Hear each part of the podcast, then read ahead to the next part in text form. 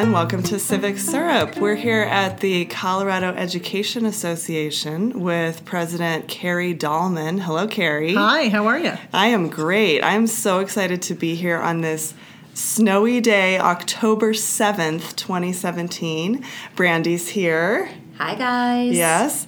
And um, we are really excited. This is episode one of season two of the Civic Syrup podcast. So we are definitely going to talk about um, Election Day, which is less than a month away. November 7th is Election Day. Four weeks away from tomorrow, actually. Four weeks from tomorrow. There you go, for anyone who's listening right away to this podcast. And um, school board elections are happening all over the state for um, on that election day. So we're going to talk about that. But first, Kerrie, I'd love to hear about you why you're passionate about education and what brought you to CEA. And if you can give us a little introduction to CEA as well, that would be fantastic. Sure. Well, my name's Kerrie Dallman, and I am uh, proud to lead an organization representing 36,000 members here at the CEA. Uh, I'm a high school social studies teacher. I started teaching in the school district I attended, so that's the Jefferson County uh, Public School District. Oh, I no kidding. Taught at Pomona High School. Go Big Black. um, I have a lot of red and black in my wardrobe. Um, so, you know, I come from a family of educators, and uh, I was really inspired by uh, my grandmother uh, to become a teacher. She uh, started teaching in a one room schoolhouse at uh, 19 years old in rural Iowa. Wow. And she taught first grade. And, you know, spending summers with my grandmother, I'd see sort of this constant flow of young boys coming in and sitting at grandma's kitchen table because, you know, they were struggling in school. And she just felt like, you know, if every kid has a strong foundation in reading, that they would be successful later in life. And so she would volunteer her summers working with these former students of hers to make sure that they were able to catch up. And so that really stuck with me um, as I went through school. And, uh, you know, real fortunate to um, get hired in the same district that I attended. Um, so really happy about that. So as I said, I teach high school social studies, and right now I'm released from the classroom while I serve in this role as president of the Colorado Education Association. Oh, I see. So what what is your term? Do you have a term? Yes. So uh, we are a um, governance uh, member-led organization, and so the members of our association um, are responsible for electing the leadership of the association. And so there are two three-year terms, and I'm in the last last year of my second term. So I'll be returning to the classroom somewhere in Jefferson County next year. How do you feel about that? I'm super excited. There's a big smile I on miss, your face for I everyone miss who's the listening. kids. Yeah. I really miss the kids. Yeah. I I really enjoy teaching and you know part of that is my own experience in high school. You know, as a I moved here from Minnesota in high school Uh-huh. and I felt isolated. Um, and what was really apparent to me as a high school student myself was that it was the relationships with the with the teachers in the building that helped get me through high school. And without those sort of relationships and, and those teachers expressing an interest in me as a person i'm not sure i would have made it um, through high school or even into teaching for that matter Yeah. So tell me how how does CEA allow you to you know help cultivate those relationships between uh, I don't know if it's your broader membership or teachers specifically um, you know in the classroom. Sure. So, uh, being released from the classroom allows me to engage a variety of different audiences. One certainly is our members across the state. I get to travel across the state and work with our local association leaders as well as our members in a variety of issues and activities. And some of those we'll talk about in a little bit when we get to school board and mills and bonds. Um, but we have great programs going on across the street or across the state. Pikes Peak, um, which is the you know sort of surrounding communities around Colorado Springs, they just launched the Pikes Peak Center for Professional Learning, which is so amazing. These are teachers who came together and said, you know what, we can do a great job meeting the needs of our fellow colleagues and giving them the professional development they really need. Uh-huh. Um, and so they just launched that. Um, so super excited to be there. Um, we have great things going on in Cortez, Colorado, and Roaring Fork, and you know all across the state. So it's really great for me to get to go and see how things are done in other places because you know as a as a teacher my experience up until taking this position was really in Jefferson County public schools mm-hmm. and our rural districts are very different from our metro area um, urban districts and so being able to travel has really helped me be a better advocate for um, educators and students all across Colorado. Yeah, statewide, which which is Civic Syrup's focus as well. You know, we want to kind of bring together all the different areas of the state and you know common ground, things like that. So. Um, can you tell me what does your membership look like? Is it all teachers? No. So we represent um, students in teacher preparation programs at our colleges and universities. We represent classroom teachers, of course. We represent our education support professionals, which are our paraeducators in the classroom, or school secretaries, or bus drivers, or um, facility managers, custodian um, folks. And so we really sort of um, have a family of education professionals that we represent. And then we also represent some higher education folks as well. Oh, really? Okay, great. Um, so you mentioned uh, mill levies and bonds, mm-hmm. and I have a feeling that there maybe are some things statewide that vary greatly on those issues. Do you want to talk about that a little bit? Sure. So. Uh, probably no surprise to your listeners that our state is really limited in the, their ability to raise revenue to support our public schools, um, chiefly through Tabor, which is the limitation there. But Sorry, we have a, a, a fire truck going yeah, by yes. right now. That's all right. That happens all the time. um, but so our districts, in order to make up for the lack of funding coming from the state, um, have the ability to pass their own mill levies and bonds. And bonds are what builds buildings or builds new schools or upgrades upgrades and maintains um, school facilities. Um, and mills are really what pays the bills. Mills are how you can um, hire more teachers to teach in those new buildings that were just built. Mm-hmm. Um, it helps districts um, pay a competitive salary. Um, mills help districts, you know, increase access for students to technology and to textbooks. Um, and may provide additional resources like you know nurses in schools or social workers etc which our schools often lack enough of mm-hmm. um, but one of the things that um, this mill bond thing has created across colorado is this really inequitable system of funding um, so that you know if you're a student in uh, maybe Cherry Creek or Aspen or some other more affluent communities, your ability to pass a mill and raise enough money to um, meet the needs of the students in that district is far better than those smaller communities who don't have the same sort of residential tax base.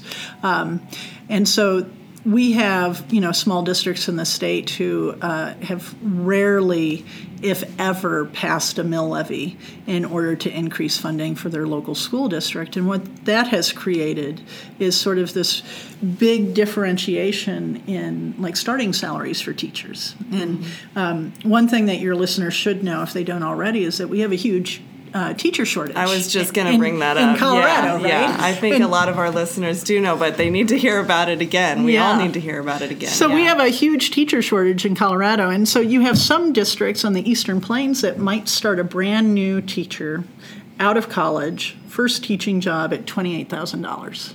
Mm-hmm. But that same person can get hired on in Westminster or Boulder at $40,000. Mm-hmm. So when you think about where those graduates are going to start applying for jobs, they got student loans that they have to pay, and we know that you know college tuition has increased quite a bit. Um, that there's fewer grants for those individuals.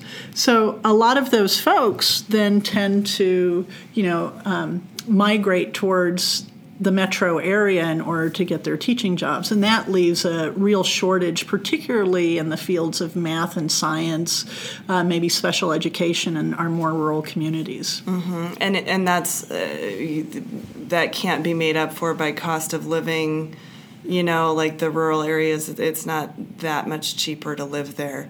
No, because you know you might be able to get a house for less, uh-huh. um, but your what you pay at the gas um, uh-huh. station yeah. is more. What you pay for that gallon of milk is more because of the distances those other commodities are traveling to get to that rural community. Mm-hmm. Okay, all right, so what what kind of um, strategies does CEA have? What what are you looking at as a solution for this disparity? Well, overall, we'd um, like to see a statewide ballot issue um, passed by voters that either gives our state legislature back the power to raise revenue to pay for essential services and needs within the state because it's not just education that's underfunded. Oh, sure. I mean, their right. transportation. We, you know, anybody who drives in the state and drives over some of our roads and potholes recognizes the needs there. Mm-hmm. But because of Tabor, the Taxpayer Bill of Rights, our legislature over at the Capitol across the street from my office. Yes, we can see it out the window here. They don't have the power to raise revenue to pay for needs uh-huh. in the state. And so, you know, one thing we'd like to see is let's give back our elected representatives the power to take care of the needs in Colorado on behalf of the citizens and the electorate. Um, in addition to that, you know, it would be really nice if the voters in Colorado would do um, what they didn't do with Amendment 66, which is pass a tax increase and dedicate those dollars to our public schools. Okay. Remind us about Amendment 66. So, Amendment 66 um, was uh, uh, a ballot issue back in 2012. 2013. Thank you for the yes. reminder. 2013, um, which would have raised taxes across the state in order to um, provide more money to our public schools. Oh, okay. And I it failed. It failed miserably. It failed yes. miserably. It got about 30% support at the ballot box. Okay. All right, so we have some work to do there. Are you working with other organizations? You know, you said it's not just education. Is there are there other organizations? Yeah, so there's with? there's one organization um, that's new in Colorado, and it's a group of um, uh, a whole smattering of organizations. It's called the Colorado Education Network. Okay. And they've been working for some time around, you know, what can we do to educate Coloradans about the value of our public schools and the needs of those schools. Whether they have kids in school or not, it's a responsibility of all of us to support a quality public school for every kid. Bingo. I, mm-hmm. I love that point. I feel like so much of what I hesitate to even say politics is about right now is is remembering that every voter impacts every other citizen in the state and really highlighting that importance. So I'm really glad you brought that up. Well, and absolutely. And the, and the one thing about education is education is a nonpartisan issue. Yeah. Yeah. Yeah. It is a nonpartisan issue, and every kid deserves access to the kinds of opportunities that help someone um, grow and flourish as a human being. And you know, that's education supposed to be one of the great equalizers. But when we have this sort of inadequate and inequitable funding um, for our schools in Colorado, not all kids have the same access to those opportunities. Yeah. And I, I also think of education as being a cornerstone of democracy too. So you know you, you can't really have a, a functioning democracy without good education. So. Mm-hmm. Um, yeah. And Kerrie, what are so? What are some of the rural areas doing to entice teachers to come into their community, or are their hands tied and it's just it is what it is. Well, it's a real struggle. Um, you know, one of the things the legislature did last year to help rural communities was to allow teachers who had retired and are collecting their pension, their PERA, um, to go back and teach in rural areas to help fill the need. Um, but that doesn't solve the problem. Um, long term and even in the short term there just aren't enough folks who you know after they've retired who want to go back and teach full time in another community Yeah. um, but you know some of the things that they're doing they're trying to offer incentives and you know advertise the great things about their community you know cortez uh, colorado and montezuma county they struggle to um, attract teachers and what a beautiful area cortez and durango and the san juan mountains are. Yeah. and so they do a lot of advertising around just the beauty of where you'd be teaching. But beauty's great but if you have bills to pay and a family to feed beauty's only going to go so far. Yeah. and and that's really you know kind of what's happening in some rural areas. And in other rural areas there isn't the housing stock available. Um, they're you know they're not building new suburbs for Lamar, Colorado, um, or Eads, um, et cetera. And so there, you know, some school districts have begun talking about how can the community come together and provide some subsidized housing for educators. Um, you know, we've read stories recently in Roaring Fork that you know one high school is building a tiny home that they're going to auction off to a teacher, right? Um, but you know, one tiny home every two years isn't going to fix the the housing need in in the mountain area um, Yeah. for teachers. You know, we spoke with uh, Representative Wilson on one of our podcasts, and he, he was speaking about, you know, some ideas regarding that, you know, making the housing a little bit easier um, in terms of education. So, Yeah, uh, and, and pulling together uh, various businesses that are affected by that. It's not just the schools. It's you know it's small businesses. the it's- entire community. Well, there's folks in Salida, I think it's the bank and the Chamber of Commerce and the school district. I think they're starting to have conversations around how can they partner together to build subsidized housing for teachers um, to fill that void. And then, um, you know, in Telluride, which is an expensive place to live, the district actually owns houses. Um, teachers can buy those houses, but it's deed restricted so that you know they're they're buying at less than market value. But when they stop teaching or they leave the district, um, they have to sell the house back, and they're not going to you know recoup all of the growth in in um, price. Um, so it's you know unique things like that that I think can help fill the void. The problem is we just don't have enough housing inventory in those communities to fill the need. right, right. And even in urban communities in many Yeah. Well, cases. sure. Den- Denver Public Schools is looking at uh, converting an old elementary into apartment housing for teachers. Oh, wow. Wow.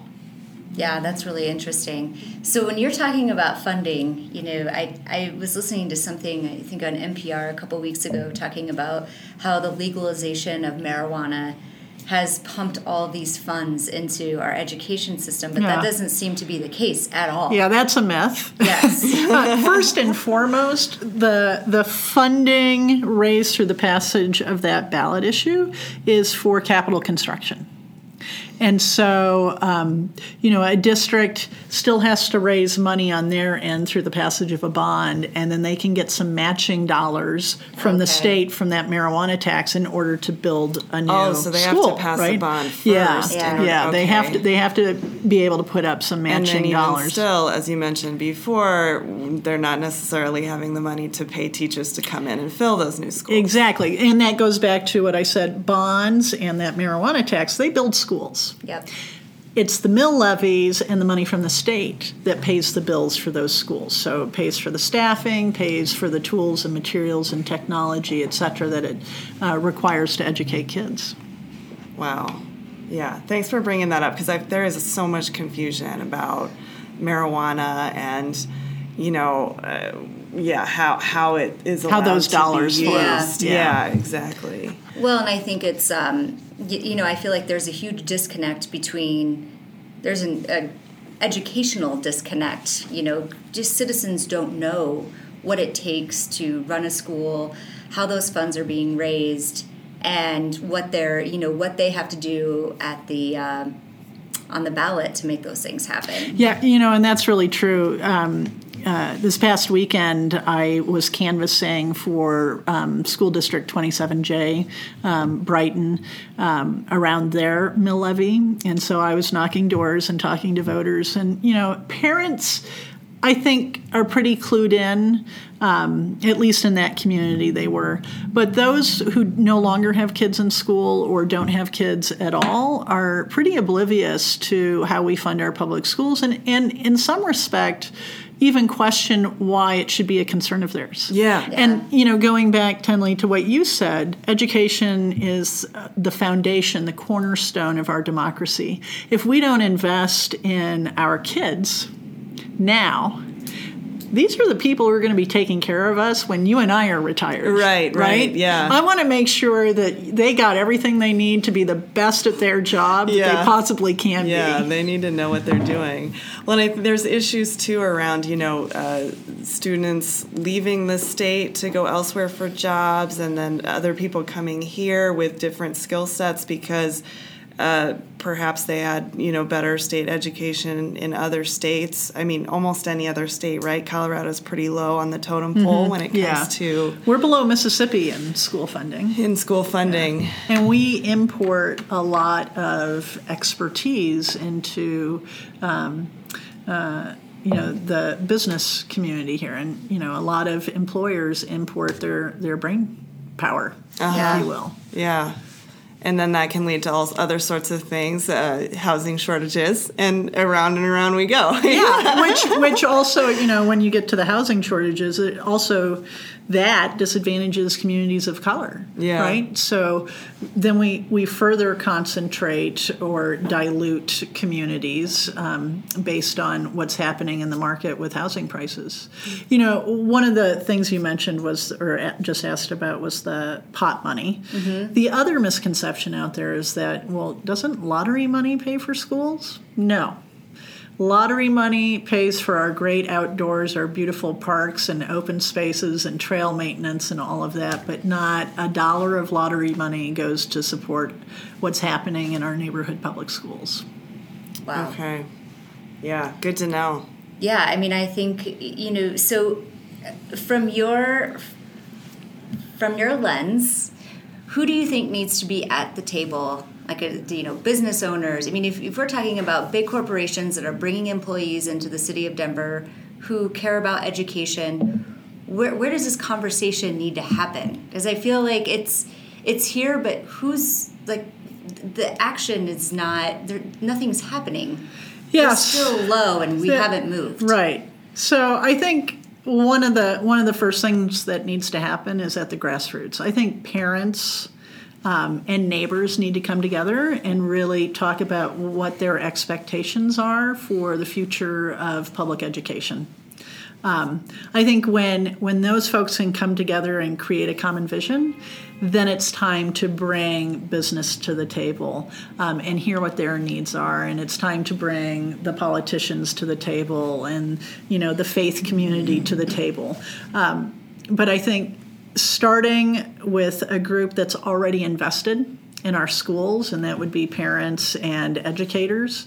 And students and themselves. students absolutely. And bringing bringing them in um, to create sort of that vision and then bringing in in concentric circles the other folks to help shape and refine what that vision is.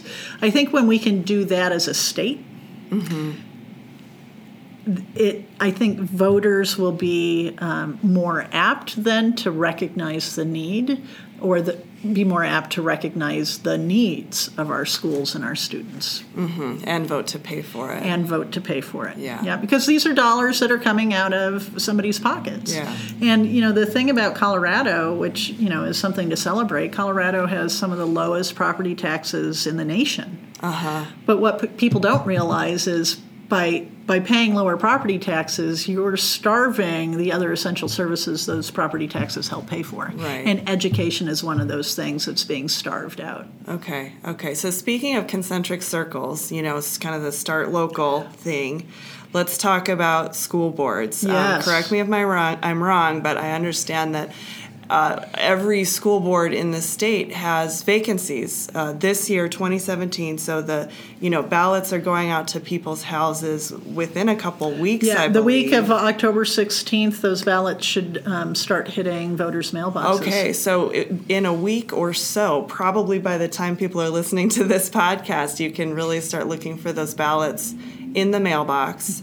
And um, I think every voter will have the opportunity to vote on a school board candidate. Almost all. Some, Almost all. Some um, school districts only had one candidate run for an open seat. and Okay, so that's those already- those school districts have canceled their elections, but but nearly all of them have. That actually answers another one of my questions because I was wondering, is there ever just a total lack of interest? Oh, yes, because it's not a paid position. It's not a paid position. Um, you know, there isn't a lot of uh, glory that comes along with it. It's hard uh, work. It's very important work, but yeah, it's not a paid position, and so you're really relying on volunteers to do that work. And you know, there's often um, uh, it's often difficult to recruit people to run for school board.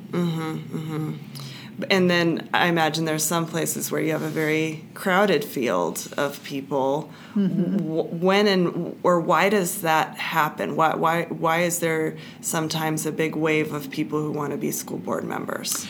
Well, I think the you see the big waves uh, actually here in the metro area the most. Okay. And and I think you see um, different political ideologies playing out when you see those huge waves. So you may have.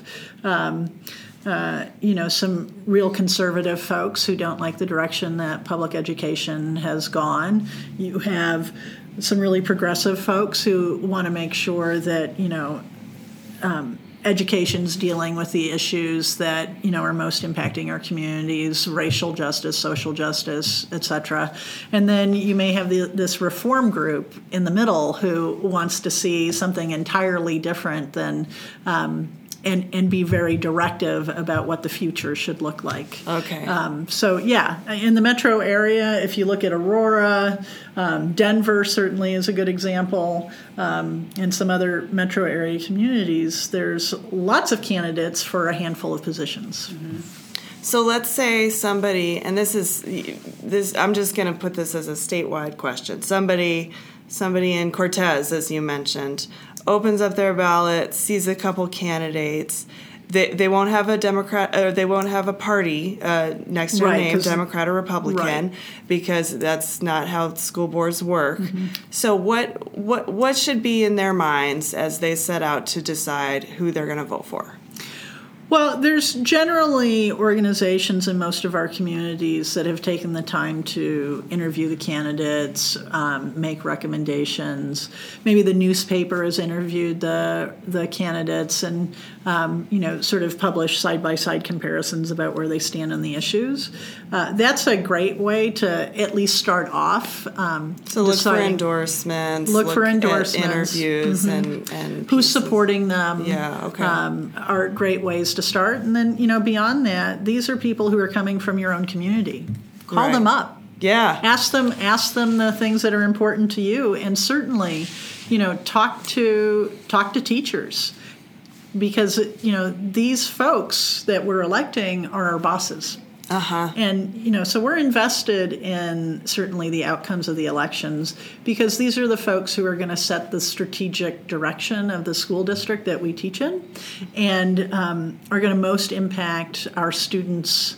Uh, as well. And so we look at the candidates very closely, um, particularly how they stand on a number of issues. Do they support a free um, public education for all students, or do they support vouchers, which would pull dollars out of our public schools and send those tax dollars to a private school? Right. So we ask a lot of those uh, questions that you know um, help us determine their level of support for public schools. Okay. So you said that for starters. What would be sort of the next thing if somebody looks at all that and says, "Oh, well, this person's endorsed by this group that I like, and this other person's endorsed by this other group that I like." then I think you have to drill down into the issues. Where Yeah. do they stand on vouchers? Um, where do they stand on advocating for school funding? Where do they stand on um, other things that are important to you? Whatever the issue is impacting education, asking those questions, and you should be able to expect to get an answer from a candidate for school board. So maybe try contacting a candidate directly. Can they also contact CEA for, for Uh, information? on actually, no, because we are a labor union, and so our um, communication is to our members. Okay. Um, but certainly, as I said, they can ask a teacher. Okay. And, and the teacher's pretty clued in to who the candidates are and, and um, uh, who has their support. But yes, under um, campaign and election law, we can communicate to our members. But if we were to communicate more broadly to the public, then we're making a campaign expenditure um, that we have to report and blah, blah, blah, blah, blah. so you just don't do that. So no, we do not make a habit. There's some local associations that may do that, but it's very rare. Our focus here at the CEA is to um, really communicate with our 36,000 members. yeah, yeah, got it. Uh, so when you were um, talking about canvassing, what were you? So were you just trying to cue people in on what's going to be coming up, or are you? Yeah, yeah. Yeah. So you know, um, I was canvassing specifically for the mill levy. So uh, you know, I knock on the door and say hi. You know, my name's Kerrie. I'm a volunteer supporter for School District 27J. Do you did you know that um, our school district is the fastest growing in the metro area? And do you know it's the least funded? Um, and then we talk about some of the issues, and I'd make sure that they understood that you know ballots were coming out on October 16th, and um, I'd ask uh, um, for their support. Can we count on you to vote yes and support you know 27J students? And how was uh, how did that go over? Did you feel Well- like people were pretty receptive? Yeah, for the most when they answer the door, they're Yeah, yeah, receptive. You yeah. get a, you get a lot of barking behind the door, a lot of people saying there's somebody out there, and they never answer. But for those who do answer the door, yeah, fairly receptive. There's a few folks who are, like I mentioned earlier, who just feel like I don't have kids in school, so this isn't my issue, or I don't ever want to pay more in taxes, so I'll vote no on every tax thing. But for the vast majority, I'd say, you know, 98% are high quality conversations and people who appreciate hearing from an educator about why this election is important. Yeah. Oh, that's great. sense. So I have one question about the school board. I'm jumping all over the place. Are they? Um, is the school board in charge of the curriculum for school districts? No, they Okay. don't. They don't um, choose curriculum. Okay. Um, school boards manage at the policy level, um, so they might set strategic goals for the school district um, and pass policy. You know, like um, updating non-discrimination policy, uh, whole variety of policies. Um, but no, they are not the ones choosing um, curriculum in the classroom. And, and truthfully, that should be the job of the classroom teacher. Because if you're a student in my classroom, I'm the one who has that relationship with you. And I'm the one who sees um, where you might need something special. And through the curriculum that I provide, I can meet those needs that you have five members on a school board or seven members on a school board, depending on the district, they don't know you, the student in my classroom. Yeah. Well, that's Do they approve textbooks though? Yes, yeah. So they- okay. Textbooks generally um, start in a teacher citizen committee and then go through a district defined process. And again, this goes back to policy. The school board would adopt the policy for textbook approval in that school district. Okay. A board might um, decide on whether or not to ban a book from middle school library shelves, right? Okay. Um, school boards might make those types of decisions. But what about for standardized tests? Do they make decisions about standardized testing? yes, in in a sense. So um, they would be presented with contracts. And the board would then be voting on whether or not to pr- approve the testing contract. Okay. Um, and you know, we have our state assessment. Right. Um, but there's a lot of other testing that happens at the school district level. Oh. Um, a whole lot more. And I think that's why you've seen in recent years a big opt out movement um, because more and more parents are recognizing that their kids are over testing or being over tested, and a result of that is lost instructional time. right. And if the tests, you know, aren't seen as useful by the classroom teacher, if it's not giving me good data about how to um, better help you, the student, then it's sort of not a great use of the kids' time, the educator's time, and particularly with online assessments. You know, if you don't have one to one computing in a school and you got a computer lab, that computer lab is out of service for the two weeks that you're testing. Right. No kid can get in there to do their homework. I mean, if you're a kid who doesn't have internet at home or a computer at home, that computer lab is how you get your work done. Yep. And now it's off limits. That's a problem. Yeah. Yeah. Yeah, we have that at our school. Yeah. Yeah. For the whole second half of the year. That's No computer lab. no computer. no computer lab. Well, great. So, um, uh, why don't you let our listeners know about your website, any other things that you want them to know about what's coming up for Election Day, Facebook, any of that type of stuff? Sure. Well, one thing I didn't get to mention earlier when I talked about the Pikes Peak Center for Professional Learning. Oh, yeah. Is CEA Copilot, which is um, a tool that we've developed um, statewide. It's an online professional learning platform. So, you know, we really are the voice of professional educators in Colorado. Um, and we have developed an online professional learning tool to help teachers um, get the professional learning that they need when they need it. Um, so we're really proud about that. So um, you certainly uh, can find out more information about that by visiting our Facebook page. So search Facebook on Colorado Education Association. Um, and then also our website is coloradoea.org. And as far as the elections are concerned, uh, the second Tuesday in November, we have mail ballots in this state, so please watch your mailbox. Um, they should be coming out the week of October 16th and mail them in or drop them off, but please fill out your ballot and please vote down ballot because school board and mills and bonds aren't going to be at the top of that ballot. Um, so don't forget about these really important elections that are further down the ballot. Yeah, try to try to vote on on everything that you that you can. Um, absolutely, and um, I hear I know a lot of teachers. I have teachers in my family as well, and they frequently talk about Chalkbeat, Uh-huh. um, the publication. Is that are you affiliated with that? Yeah, we um, uh, help fund and Okay. support. Yeah. Okay. As do a variety of education organizations. And, you know, I think that makes sense because if you look at the Denver Post, they've really cut down their education reporting staff. There's not a lot of mainstream media that spends a lot of time really covering the day to day of what's happening in our in our um, education system across the state. And I think Chalkbeat does a, a decent job of covering that.